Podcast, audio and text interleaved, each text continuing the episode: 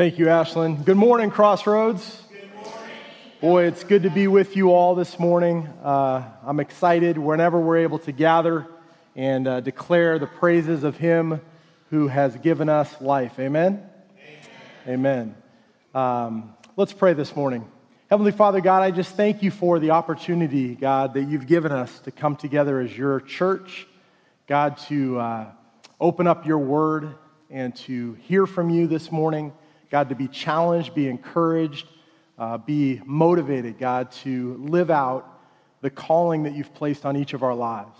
And God, I just, uh, I ask that your Holy Spirit just work and move and, and just uh, be free in our hearts and minds this morning to show us what you have for us. God, to convince us of your truth so that we might live it out.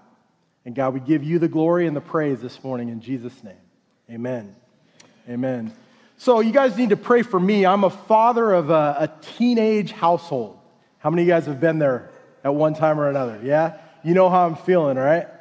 So one of the things that happens each and every uh, week, it feels like, is I have a very social daughter. She's uh, fourteen years old. I won't name her. I don't want to embarrass her.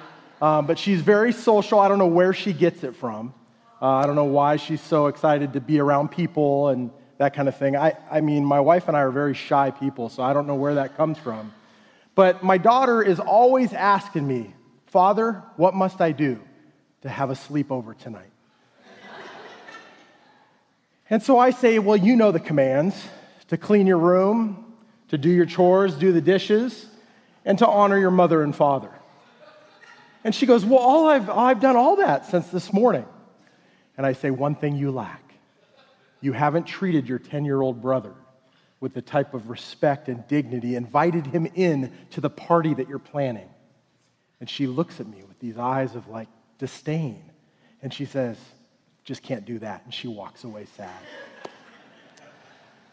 That's a silly illustration, but it is somewhat true, right? There's always an area of our life that we don't like to have pointed out. Amen?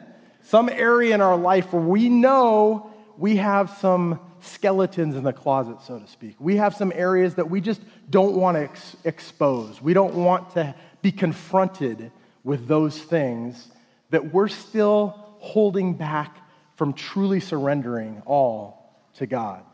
And all of us have those things in our lives. All of us have an area of our life where, man, we just don't want the spotlight being shined.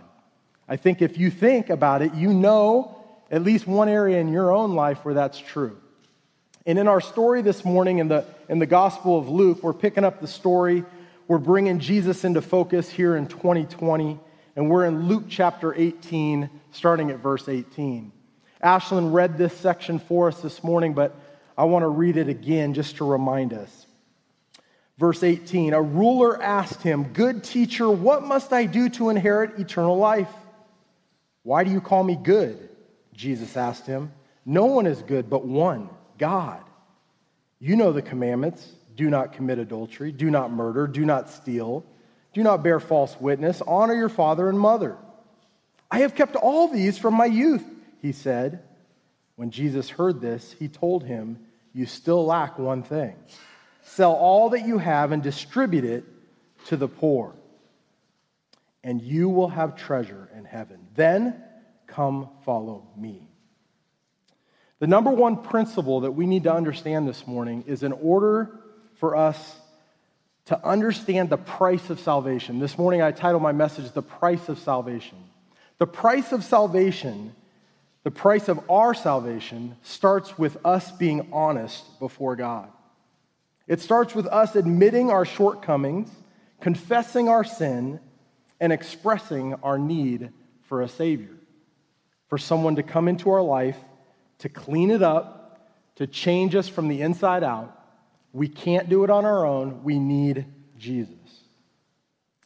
You know, in the in the days of the rabbis, Jesus was considered a rabbi. In the days of the rabbis, um, they were very careful not to refer to the rabbis as anything more than just simply rabbi or teacher. But yet this a rich young ruler comes before Jesus and calls him good. And the Bible kind of emphasizes the fact that Jesus picks up on that and says, wait a second, why are you calling me good? Only God is good. The psalmist back in, in Psalms would refer to the fact of God is good. His goodness endures forever. And so there's this recognition, maybe even a recognition on the part of this, this man, this ruler, that there's something special about Jesus. He's not your average or ordinary rabbi. And that's probably what has led him to Jesus. And so there's this recognition that, Jesus, I see that you're good. And Jesus says, are you sure that you see me as good? Because do you understand what you're saying? You're saying I'm, I'm equivalent with God. And Jesus knew that that was true, but he was questioning whether or not it was truly true in this man's heart.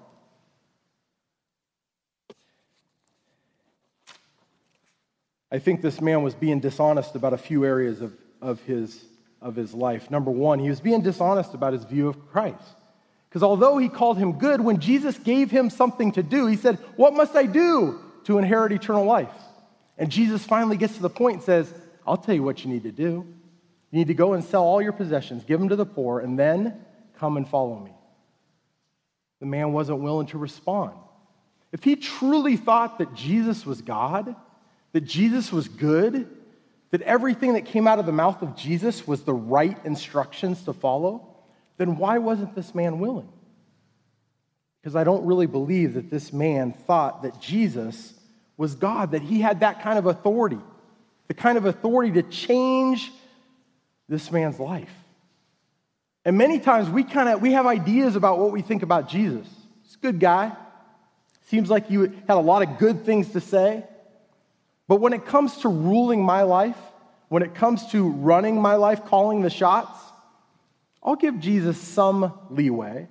But if he gets too deep, if he if he calls me to do something a little too hard, that's where I need to draw the line. Because ultimately, we want to still be in charge of our life. We're not willing to fully surrender the keys of our life over to Jesus. That was this man's condition. He had a, super, a superficial view, secondly, of his own sin. Think about it. He said, all of these things I have done since my childhood. I want you to think about the things that were in this list. Do not commit adultery. Jesus says, if you lust after a woman in your heart, you've already committed adultery. Now, I want you to think about how difficult that standard truly is. How much our mind can roam, how much our, our appetites of our heart can seek things that we know are off limits. We all struggle with that if we're, if we're truly honest. If we're willing to have a mirror held up to our lives and realize, like, wow, yeah, I have that blemish. But this man, he was blind to his own sin. Do not murder. It says if you hate someone in your heart, you've committed murder in your heart. I've struggled with that. I've had hatred in my heart. I've wanted people to get what's coming to them. How many struggle with that sometime? You know, you see what's happening in our world around, and you're like, I just hope they get what's coming to them. Bunch of scumbags, dirtbags, whatever. We start getting frustrated. We start, we start kind of allowing our anger to rise to the level where we don't view people the way Jesus wants us to view them. Do not steal. Man, I knew some people that every restaurant they go to, they take some of the some of the things with them, right? Like, I, I paid for this. I, I gave a tip, so therefore I'm it's it's my right, or a hotel room or whatever, right? Little things sometimes. But we, we ignore that, or we justify those little things. Like, that wasn't really stealing. You know, I deserve that. I was quite the patron. We can justify our sins if we're not careful. This man, yeah, I'm sure he had good intentions. There's no doubt in my mind that this man was trying to live up to the law. But he's also not being very honest about his shortcomings. Do not bear false witness. Do not lie. Man, I, it's very tough to go through your whole life without lying. Can you imagine? I mean, I, I stole a cookie from my the little cookie jar that was in my mom's kitchen, and I was like seven years old, so I went in there and I saw the cookies, and I knew that it was past my bedtime, but I didn't care because that cookie was calling my name. And I went in there and I stole it. My mom was like right there watching me, right? But I didn't see her, and so I turned around and I have half the cookies hanging out of my mouth. And she's all, did you take a cookie? And I'm like, no. You know, we do that with an almighty God in our lives. Think about it. You know, God sees all. We can't hide. There's nothing hidden from his sight. And yet many times we find ourselves trying to justify before God that, that we're not really guilty of that sin. Honor your father and mother. You know, it's interesting here. Jesus quotes from the Old Testament, from the law, from Exodus twenty, the Ten Commandments. He quotes five of them here. And it's interesting because he doesn't quote the, the commandments that deal with uh, do not have idols, do not create idols, do not, um, you know, use the, the name of the Lord uh, in vain. Uh, he doesn't talk about the Sabbath here. He doesn't talk about those first four commandments that deal with our relationship between God. He really focuses on the second six commandments that deal with our relationships with others and with things in our lives. And he quotes, do not commit adultery, that's the number seven commandment. Do not murder, number six. Do not steal, number eight. Do not uh, bear false witness is number nine in the list, if you read it in your Bible. And honor your father and mother, that's number five. So it just shows you there that Jesus, being perfect, quotes them out of order. So if you quote a verse and you get a few of the things mixed up, don't let anybody accuse you that you're not doing it right. Because Jesus didn't even do it right, but he, obviously he knew what he was saying, and what he's saying is true. But he, he leaves out one commandment in that list. You know, he quotes five, six, seven, eight, nine. Last time I checked, there were how many commandments? Ten. Jesus purposely omits number ten. Why? Why would he do that? Well, I think about how many times as human beings, we can read between the lines, can we not? You know, I've complimented my wife before. I said, man, your, your hair's so lovely. I love, you know, the way your, your hair just looks so nice. You don't like my outfit, do you? I mean, I didn't say anything about your outfit. I'm just focusing on the beauty of your, your hair and the way your, your, your face is shining. You hate my clothes. All right, I'll go change. And it's like, I didn't say anything about that, right? But there's this thing where as humans, we can, we can kind of read between the lines. We have the ability to discern, like, wait a second, why didn't Jesus list commandment number ten? Maybe I have a problem with commandment number ten. But this man doesn't react that way, does he? He reacts after Jesus lists five through nine as like, I'm good with all of those. Now, Jesus knew that those were probably areas where he was doing better than most. He still wasn't perfect. The Bible tells us that you cannot achieve righteousness with God through observing the law. You cannot earn your way to heaven. Otherwise, why was it necessary to send Jesus to a cross? If it was possible for you and I to be right with God, to live up to the perfect holy standard of a righteous holy God by our actions of just observing law, then Jesus' death and mutilation on a cross would be just, it'd be ridiculous by God. It would be unnecessary. He would just hold us to the standard of the law. But the law was not given so that we might attain righteousness with God. The law was given so that we might see our need. The law was given so that we could see that I broke that commandment. Uh-oh, I've lied, I've cheated, I've had anger in my heart, I've murdered, I'd, I've committed adultery. Uh-oh, I've given other things honor and worship over God. I'm an idolater. Uh-oh, I'm in trouble with God.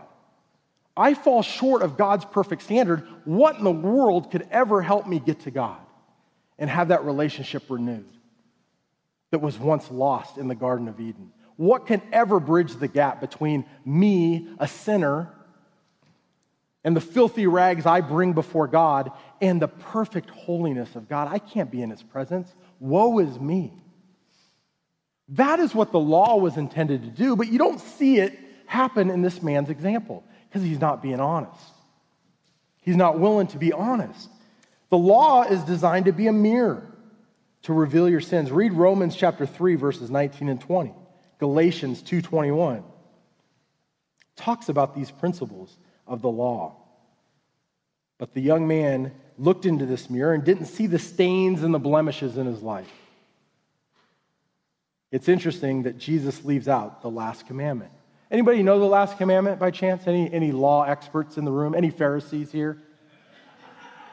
Nobody wants to raise their hand when I say any Pharisees here, right? Anybody know the tenth commandment?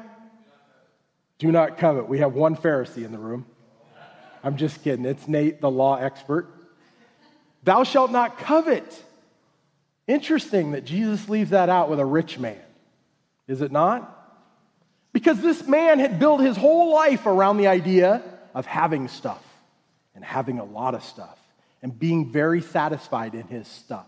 As a matter of fact, if somebody else bought some stuff, he wanted that stuff too. Because he's got to live, keep up with the Joneses. He's got, he's got a reputation to keep. He's got a life to sort of present in front of others as like, blessed, look at me. But Jesus looked through all of that facade and he saw the depravity of this man's heart. And he realized that that's the thing. That's the hang up, buddy. That's the one thing keeping you from following me, giving me full control of your life and your heart. Your covetous attitude that is deep down in your heart. So I'm going to challenge you with something. This is, remember, Jesus is God. God is challenging this man. Through the person and the work of Jesus Christ in this moment, Jesus looks at this man, and he didn't look at him with like, man, I hope he just walks away sad. Because we know God's heart, right? God doesn't want anyone to perish, but everyone come to repentance and a knowledge of the truth. That's God's heart for us. That's God's heart for this world. But he's not gonna, he's not gonna mess around when it comes to truth. He's gonna give it to you straight. And that's what Jesus does with this man. He says, one thing you lack. Only Jesus could see this in this man's heart. And this isn't the thing that everybody lacks. Jesus isn't calling everyone to go sell all their stuff. No, but he is calling all of us to find that area that we're withholding. That area that is kind of our closet that we don't want the door open to. He's calling us to open that closet and get it cleaned out by him. To make sure that we're being honest before God, saying, God, you have full reign of my house, my heart, my life. He doesn't want us to hold anything back. So this man, being confronted with this, go and sell all things that you own, everything you have, and distribute it to the poor, and you will have treasure in heaven. You will have eternal life. You will have all that you're looking for. You've come to me saying, what must I do to inherit eternal life? You seem to be wanting what I have to give. So let me give it to you straight. This is what you need to do. And this man, it says, verse twenty-three, after he heard this, he became extremely sad because he was very rich. Think about that. He held the riches, the temporal riches that this life gives you. And I want you guys to think about this, all right? Even if you obtain a lot of wealth in this life, how long do you get to keep it for? Till you die, right? I mean, there's men who have wanted their, their cash buried with them in their coffin. That's ridiculous, right? The, the, the Egyptians had massive, massive graves known as pyramids built, right? So with the idea that they, you know, would have their all their important things buried with them, that they were just hoping that one day they'd just be resurrected into this eternal existence and they would get to enjoy all that stuff again. But it's all a lie. It's all a facade. Because the things that are that we consider valuable on earth are pavement in heaven. They're asphalt in heaven. Gold is ridiculous in heaven. And yet we cherish it here on earth. This little ring that's around my finger represents twenty-two years of commitment to my wife in marriage. Yeah, you can clap for that. You're allowed. And I cherish this. You know, one time I lost it. It was in my, I, I was playing basketball and I put it in my shoe, like to protect it, right? And it was lost for like nine months in my shoe because I, that was like the last basketball game. And I had put it in my basketball shoes when I switched out my shoes. And I put it in my tr- car, my trunk of my car, and I thought, man, I had lost this ring. And this ring's very unique because this ring belonged to my great-grandfather. This was his ring when he got married, and it's passed down by every oldest Potras. Um, my dad was the oldest Potras. Marcia's here, my dad's sister. And then it got passed down to me, and I'm the oldest of my of my family. And one day, likely, Micah gets this ring, and he'll be wearing it, unless he doesn't want it. He rejects the temporal pleasures of this life. But gold is valuable to us, and we, we tre- treasure things like this on earth. And yet this thing is not going to matter when we reach eternity. The things of this world, the things that we build our lives around, are temporal. They're great blessings that we can enjoy on earth, and they are to be used. We are stewards over the things that God blesses us with, but they are to be used for his kingdom, for his glory, for his purposes. And he's entrusted us with different things, different gifts, different resources, different abilities. And the question is, are we, have we surrendered all of that over to him? And do we look at what he offers us in eternity as far greater? Or when he calls us to open that closet that's in our, our lives and to say, it's time to clean that out, do we look at him and, and walk away sad? Because we're still holding on to what's in that closet. No, the principle number one is the price of our salvation is honesty before God. After he heard this, he became extremely sad because he was very rich. Verse twenty-four, seeing that he became sad, Jesus said, how hard it is for those who have wealth to enter the kingdom of God. For it is easier for a camel to go through the eye of a needle than for a rich person to enter the kingdom of God. Those who heard this asked, then who can be saved? This was shocking for them. This statement that Jesus gives blew their minds, because you got to remember the mindset of a Jewish person of that day.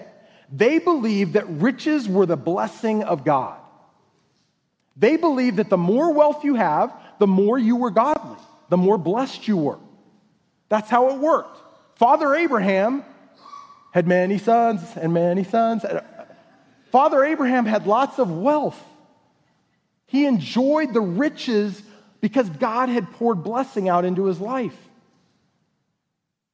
And we know that Father Abraham had faith.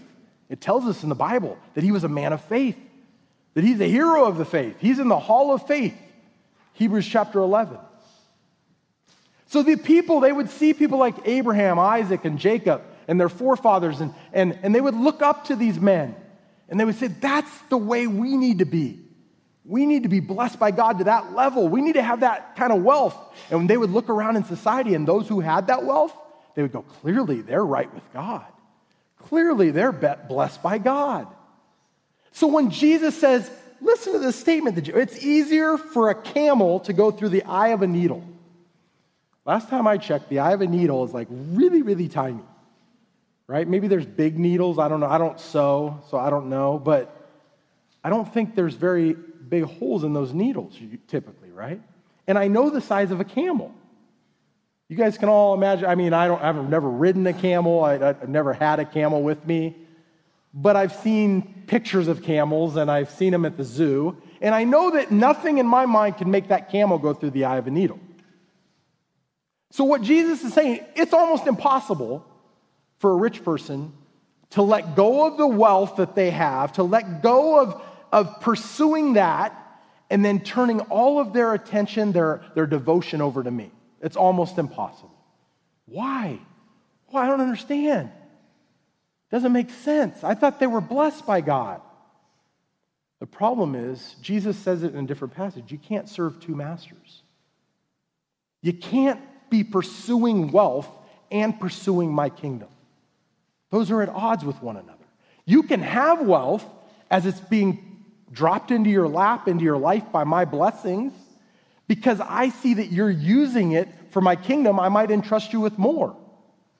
But you can't be pursuing that and then say, yeah, I still, yeah, I'm totally surrendered to Jesus. Yeah, I'm pursuing his kingdom. Jesus knows that's a lie. He knows that can't coexist. And he's calling this man out. He's saying, where are the true devotions of your heart? They lie in your wealth, in your riches, in your possessions. That's what you are hoping for. That's what you've placed all your trust in this life for. And I'm telling you, it's misplaced. It's misguided devotion. Turn your life over to me. But man, this was a shocking statement for, for people of that day. And they asked, they weren't, they were very bold to Jesus, who in the world can be saved then? How is it possible that anybody could find salvation? We thought that, you know, people that were rich were closer to God. And if you're saying it's, it's nearly impossible for them to be saved, we just don't get it. Jesus replied, what is impossible with men is possible with God. He's not saying it's impossible for somebody who's wealthy to come to know him. It's possible, but he knows the challenge becomes greater the more obstacles that we have to let go of in our life, the more things that we have attached our lives to, built our lives upon, other foundations, sandy foundations that aren't the rock. When we've built our lives around all these other things, it's much more difficult for us to let go. That's why he says we have to have faith like a child. Do you remember that last, last time we talked? That he's looking for childlike faith. What does a child do? A child doesn't worry about all that stuff. He's still in a mindset of like, I know my mommy and daddy love me, and I just want to be in their arms and in their care. That kind of childlike, little tiny children who just are devoted to a relationship. That's the kind of thing he wants from us, from his followers. Verse twenty-eight, then Peter said, look, we have left what we had and followed you. In other words, I'm an amazing example. Peter's always putting his foot in his mouth, is he not? We've left it all, Jesus. I was a fisherman, remember that? I had this awesome boat, and like you called me to leave it, and I, I did. I left. I've been following you around this countryside. All of us have left stuff. So what do we get? He said to them, I assure you, there is no one who has left a house, wife, or brothers, parents, or children because of the kingdom of God who will not receive many times more at this time and eternal life in the age to come. Now, I want to, I want to be clear here. He's not calling you to leave your wife or your children or your mother or your father. He's just saying that there are people, there are missionaries, right, who have gone into far jungle regions. They've had to leave their wife behind because it's not safe for them to travel. And they've been killed in those moments. Jim Elliot, Elizabeth Elliot, you remember them? There are devotion where Jim Elliot said, it is so important that those people, those vicious, cannibalistic, tribalistic people that are without God, that they hear the message of Jesus Christ, that I'm willing to leave my wife behind. Because my wife is a temporal blessing from God. But what is more important is my devotion to see God use my life to show others and point them to Jesus. He says that kind of commitment, that kind of sacrifice will be rewarded. There's no doubt about it. Jesus is very clear. I assure you, they will, they will receive many times more in the age to come. But then in the same breath, look at verse thirty-one. Then he took the twelve aside and told them, listen, we are going up to Jerusalem.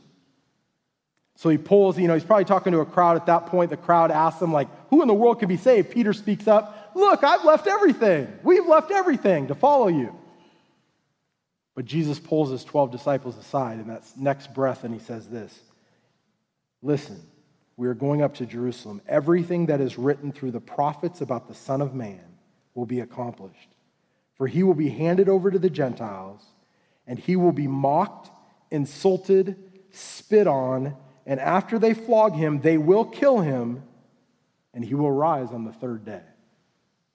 He wants to always let his disciples know where he's headed.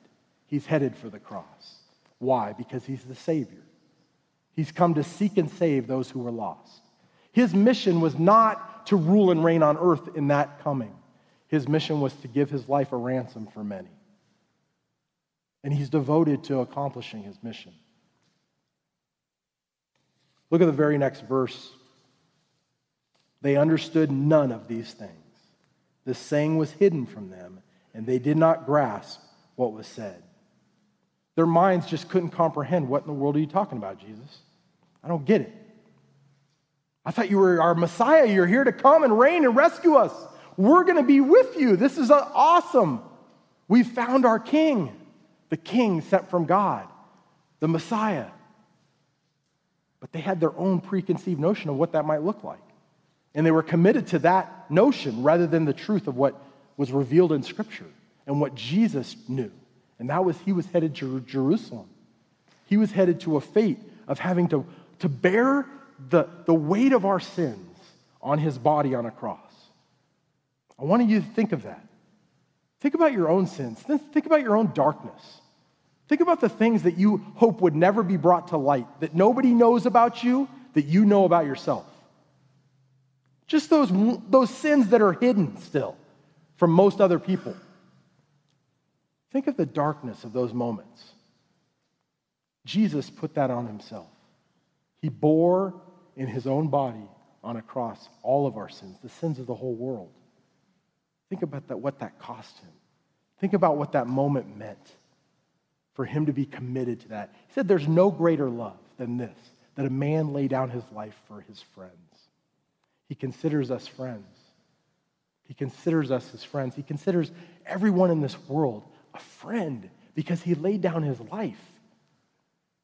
Are you going to reject that kind of offer? Are you going to reject that kind of friendship? I pray that you don't.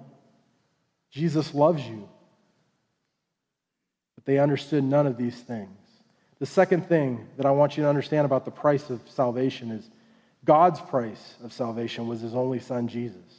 His death covered all of our sins, and his resurrection defeated death forever. The Bible tells us in First Corinthians fifteen, death, where is your victory? There is no victory in death anymore. Satan thought that, you know, when he got, when he tempted Eve in the garden and Adam to eat of the forbidden fruit, Jesus told them in the garden, you will surely die. There will be death. There will be separation that will occur between me, your creator, and you, the created. I can't have relationship with darkness, with evil. It's going to be separated. Further, you're going to literally die. I am the life-giving Spirit, and you're separating yourself from that. There's going to be a death. That death will continue into eternity. That separation will be forever. Don't eat of the forbidden fruit. And Satan got him to think, you won't surely die. God's just not wanting you to be like him. Eat the fruit, and then your eyes will be open, and you'll be awesome. And they gave in. And we've been given into the lie ever since. If you sinned here today, you've given into a lie. The lie was, go ahead and do that. It's going to make your life better. It's going to feel good. It's going to make you happy. Go ahead. Do it. Satan continues to tempt. He continues to draw people away from God. It says that he's very successful because not one person on this earth goes through life without sinning, without giving in, without suffering the same fate of separation between God and us. They understood none of what he was doing. The question becomes, how could Peter be thinking about personal gain when his own Lord and Savior was going to Jerusalem to be crucified? See, Jesus puts a check on him, does he not? He says, Peter, you're all excited about what you're going to get out of this relationship that I've offered you. And yes, it's true. You are going to be rewarded. Your faith will be rewarded. But I also want you to have a sober mind because I still have a, a mission to accomplish. And you're going to have a mission to accomplish once I'm gone. I'm building my church. I'm leaving you behind. And at that moment, I'm sure he was shaking his head, right? Like, did I pick the right guy? You know? And I think he's still shaking his head as I'm standing up here. Did I pick the right guy? But the truth is he wants to use each and every one of us. The truth is he loves us. He's calling us to a relationship with him. I love this principle that he was willing to pay that price because of his, his great love for us, his great love for you and me. Will you accept his love? Will you reject his love? That's the real question of life. The Bible says that the garden was not the end. It says right there in the garden, God made a commitment. Right there in that moment, God said, I will crush the head of the serpent. I'm going to overcome this curse of sin and death. And it's going to cost me a lot, but I'm committed to it because of my love, my great love for this special possession, this, these people that I have created to have a relationship forever. He wants us forever. Think about what that looks like. He loves you and wants you to live with him forever. And he's provided the way. Will you embrace it this morning? Will you embrace it in your life? Verse thirty-five, we're, we're going to wrap up our passage here this morning. As he drew near Jer- Jericho, now Jericho is seventeen miles from Jerusalem. And you remember that Jericho was once destroyed. Do you remember Joshua at the Battle of Jericho? Right? I can't sing. But he was in, he, Jericho was completely leveled at one time. The old city was leveled. And then, if you read your Bible, you realize that somebody rebuilt the rubble. But it cost them both their sons' lives. Both their sons died because they rebuilt Jerusalem, you can, or Jericho. You can read about it in the Old Testament. But I think it's very interesting that Jericho, the old city, was built, but then King Herod, in order to appease the Jews, helped rebuild a new Jer- uh, Jericho about a mile south of the old city. So here's Jesus. He's making his way to Jerusalem to fulfill his calling as a Savior, to give his life a ransom for many. And as he drew near Jericho, a blind man was sitting by the road begging. Now, Mark chapter ten, verse forty-six tells us the name of this blind man. His name was Bartimaeus, blind Bartimaeus. Now, what's interesting here, and the thing that I really like about it is I want you to understand a few things. Number one, the, the Gospel of Luke was written to a man named Theophilus. It was part of a, a, a two-volume work, Luke and Acts, that were provided to a man who was a government official in Rome, somebody important within the Roman Empire. And Luke had been with Paul. He had been traveling with Paul. He had seen Paul's devotion to Jesus Christ. He had seen Paul's life, and he's writing these words that he had researched and understood through talking with the disciples. There were still people in the church alive in Luke's day. Likely, Bartimaeus was one of them, a man who was once blind at the gates of Jericho and was now a leader in the church for Jesus, and he could see. What a testimony. What a witness. What is Luke doing? He's writing real accounts down so that Theophilus would be convinced, so that, so that the world might be convinced that Jesus is the Messiah, that he can heal the blind. And I think it's very interesting that he, when he talks about the, the death that he would incur, he talks about being subject to the Gentiles. He talks about being whipped and crucified and nailed to a cross. He talks about these specific things that were forecasted to happen in the book of Isaiah chapter fifty-three, for one place. In many places in the Old Testament, Psalm chapter twenty-two talks about Jesus being crucified, giving his life as a ransom. It was all told about. And Luke writes this account not just for us today to benefit from the principles that I'm trying to bring out of the text, but he, he tries to convince the reader, Theophilus, and anyone else who will read the Gospel of Luke, that this is real. This is real stuff. We're not talking about fairy tale town. We're not talking about things that don't exist. This is real stuff. This is weighty stuff. Verse thirty-six, hearing a crowd passing by, he inquired what this meant. In other words, you're blind, you're helpless, you're just sitting by a gate. You're just hoping for a handout. That's how you live. That's your life. That's your existence. You're a blind beggar. There's no job for you. If you can't see in that day, it wasn't like they had like, you know, Braille that you could use to get a job. You were destitute. You were helpless. You just, you just sat around hoping for some sort of decent thing to happen to you that day. So he inquired because he knows that there's a crowd passing by. He's like, what's going on? I hear all these people, all this commotion happening. This is kind of new. This hasn't happened near me in a while. Like, what's happening? And the, the people near him said, Jesus, the Nazarene, is passing by, they told him. Verse thirty-eight, so he called out, Jesus, Son of David, have mercy on me. Now that title, Son of David, that's a title that, that was referred to the Messiah, because they knew that the Messiah had to come in the line of David. It was prophesied. It was foretold. So the fact that he's calling Jesus the Son of David is a recognition that Jesus is the Messiah. This blind man who was likely uneducated, likely not somebody who was very scholarly, had enough faith to say, I've heard about Jesus. I've heard about this man, and I know that he fulfills the scriptures. He's the one. He's the one we're waiting for as a people, as the Jews. He's our Savior. I want him to be my Savior. I'm going to cry out for that Savior. So he called out, Jesus, Son of David, have mercy on me. Then those in front of him told him to keep quiet. Shush, you're not worth it. Quiet down.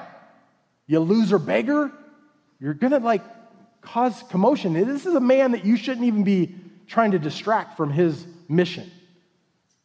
Just quiet down. But he kept crying out all the more, Son of David, have mercy on me. Jesus stopped and commanded that he be brought to him. And when he drew near, he asked him, what do you want me to do for you? I was talking to Kurt in the office. He said, that's the craziest question in the Bible. What do you want me to do for you? Right? Here's a blind man. What do you think he wants? He wants to see. He wants to be healed.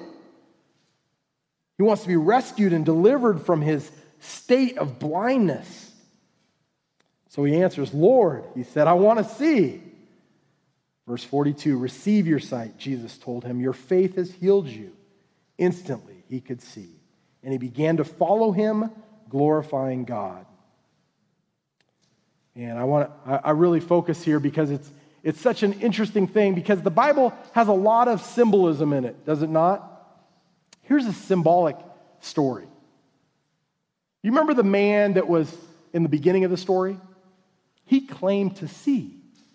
He claimed to be somebody who was elite of that culture.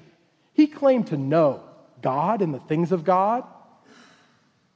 And yet he was as blind as could be. He didn't see his own sin that was holding him back from a relationship with Jesus. Jesus had to point it out to him, and when it was pointed out, he got frustrated, he got sad, he walked away. And here's another man who's destitute. He has nothing to offer. He claims no special knowledge. He certainly doesn't have wealth and privilege. And here's a man who is literally blind, physically blind, and he can see clearly. He can spiritually see that Jesus is the Messiah, that he is the answer for his life, that he's worth placing his whole faith and trust in. You know, when the Bible says that your faith has healed you, it doesn't mean that there's some special power in your faith. No, it's the object of your faith. That's where the power lies. If some snake oil salesman would have walked down the street and he goes, I believe your faith healed. No, your faith would have done nothing. It was the fact that he had placed his faith in God, in the person of Jesus Christ. That that faith in that person with that power to heal and to save, that's what saved him. But yes, it took faith. It takes a step of faith. God says that without faith, it's impossible to please him. It's impossible to come to him. It's impossible to have our lives changed without faith. This man had faith, and that faith led to a changed life. Man, think about the transition. One moment he's begging, he's just sitting there helpless. The next moment he can fully see, and he can celebrate, and he can follow Jesus. And he walks, and he joins the crowd on their way to Jerusalem. Principle number three as I close is this. Are you letting anything come between you and God's salvation? You know, this man wasn't willing to be quiet, was he? He was told to shut up. He was told to stop pursuing. You're not worthy. Do you realize what an ugly condition you're in? You're unpresentable before this amazing rabbi that's coming through town. Quiet down. Go back to your wallowing in pity. This man would not be satisfied with that condition. This man recognized, yeah, I have, I'm ugly. I haven't been able to see to comb my hair in many, many years. I'm a mess. But I recognize I'm a mess. And I need a Savior to clean up my mess. And so he cried out all the louder. Nothing would stop him from getting Jesus' attention. If you're here this morning and you don't know Jesus Christ as your Savior, you should be like this blind man. Nothing should stop you from getting to Jesus.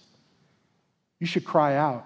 And if somebody tells you, hey, man, you've been living a, a ugly life for many years, say, yeah, yeah, I know that. That's true, but I don't care anymore. I recognize I'm in need of a Savior. I'm in need of help. I'm in need of rescue. My sins condemn me. Yes, I recognize that, and I'm going to cry out to Jesus, and nothing's going to get in the way. This morning, I want to encourage you to cry out to Jesus. Don't let anything get in the way. Do you treasure what Jesus has above all else? And if you're here this morning and you know Jesus, I want you to think about, are you treasuring what you have in Jesus above all else? Or the things you're still holding on to, st- things you're still clinging to. You want a little bit of Jesus and you want a little bit of this world. There's going to come a moment of decision in our lives, a moment where Jesus is going to call us out. Are you ready to respond the right way? Or are you going to go away sad? All over this country, all over this world, the church is being called out in this moment, in these moments, in the moments to come. And they're going to make it clear about our devotion. We have to be ready. We have to say, you know what? Take away my house. Take away my tax deductions. Take away it all. But you can't take away my devotion to Jesus. You're not going to take it away. Because I'm devoted to the only thing that offers me help, that offers me hope. That's what I build my life on. Are we ready as a church to go where this world seems to be headed, to answer the call for Jesus? And secondly, are you a hindrance or are you a help for having other people find Jesus? Are you the person in the crowd going, shut up, quiet down? Standing in the way of people coming to Jesus? Or are you like, hey, dude, leave him alone. I'm going to help him up. I'm going to help him get over to Jesus. If he can't hear this man, I'm going to shout for him. I'm going to be an encouragement. I'm going to be an aid, a help, a guide to to help people find the source of life.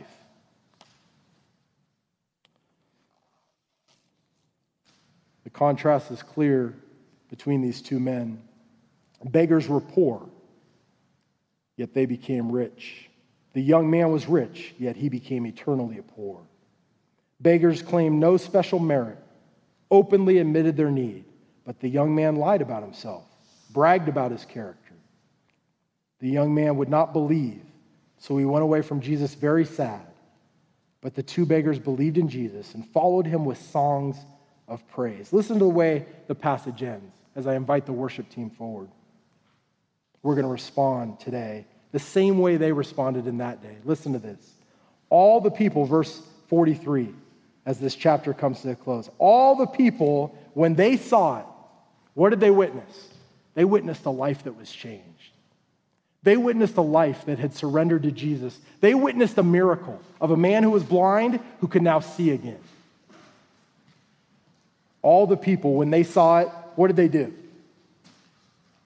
They gave praise to God. Church, are we praising God for the amazing transformation that he does in people's lives, in your own life, in the lives of those you love?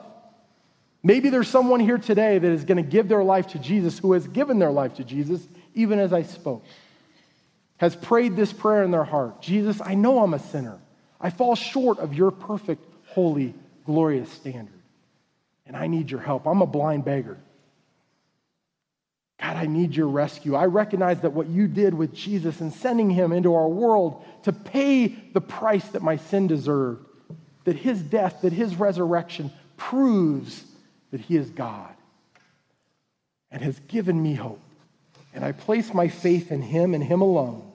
There's nothing I bring to the table. All of my works are filthy rags. I need Jesus.